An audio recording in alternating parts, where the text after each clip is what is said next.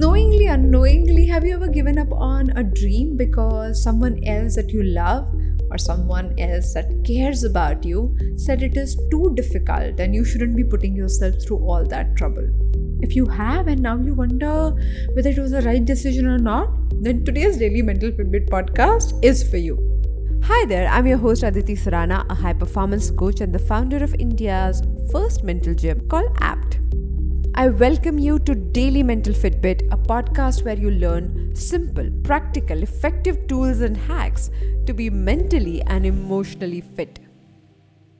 Most people that I have worked with as a high performance coach are these leaders, path breakers, people who have been Olympians.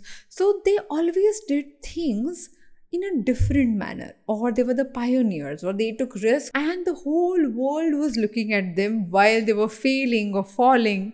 In short professionally personally in that one business decision or even in the way they conducted themselves they did things that nobody thought were possible.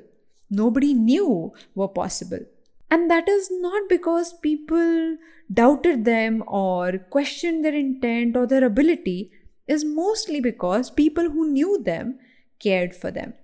Sometimes people who care for us, they genuinely want the best for us.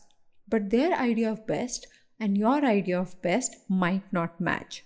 That doesn't mean they love you less. That doesn't mean you love them less.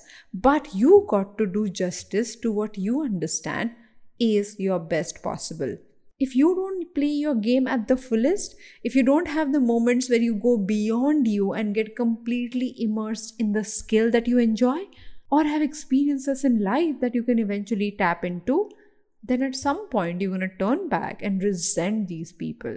Not their love, but just the fact that you agreed to do something that you shouldn't have. If you don't want to sit there and regret and wonder whether you should have done it or not, then you got to work on building your own clarity. And most of the time, when you're very clear about what you want, it becomes uncomfortable for you and for people around you.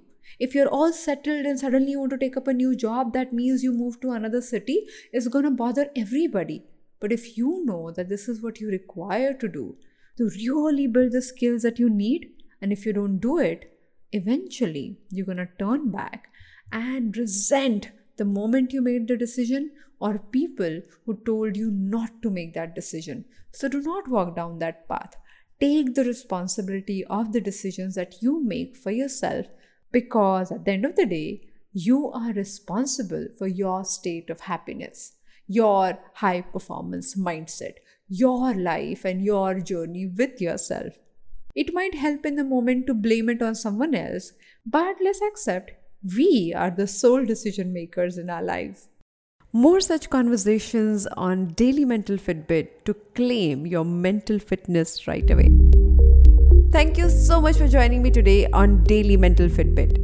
If you think this episode has left an impact, then please take a moment to rate and review this show on Spotify and Apple Podcasts. It will help other people to discover us. I'll see you tomorrow with one more episode.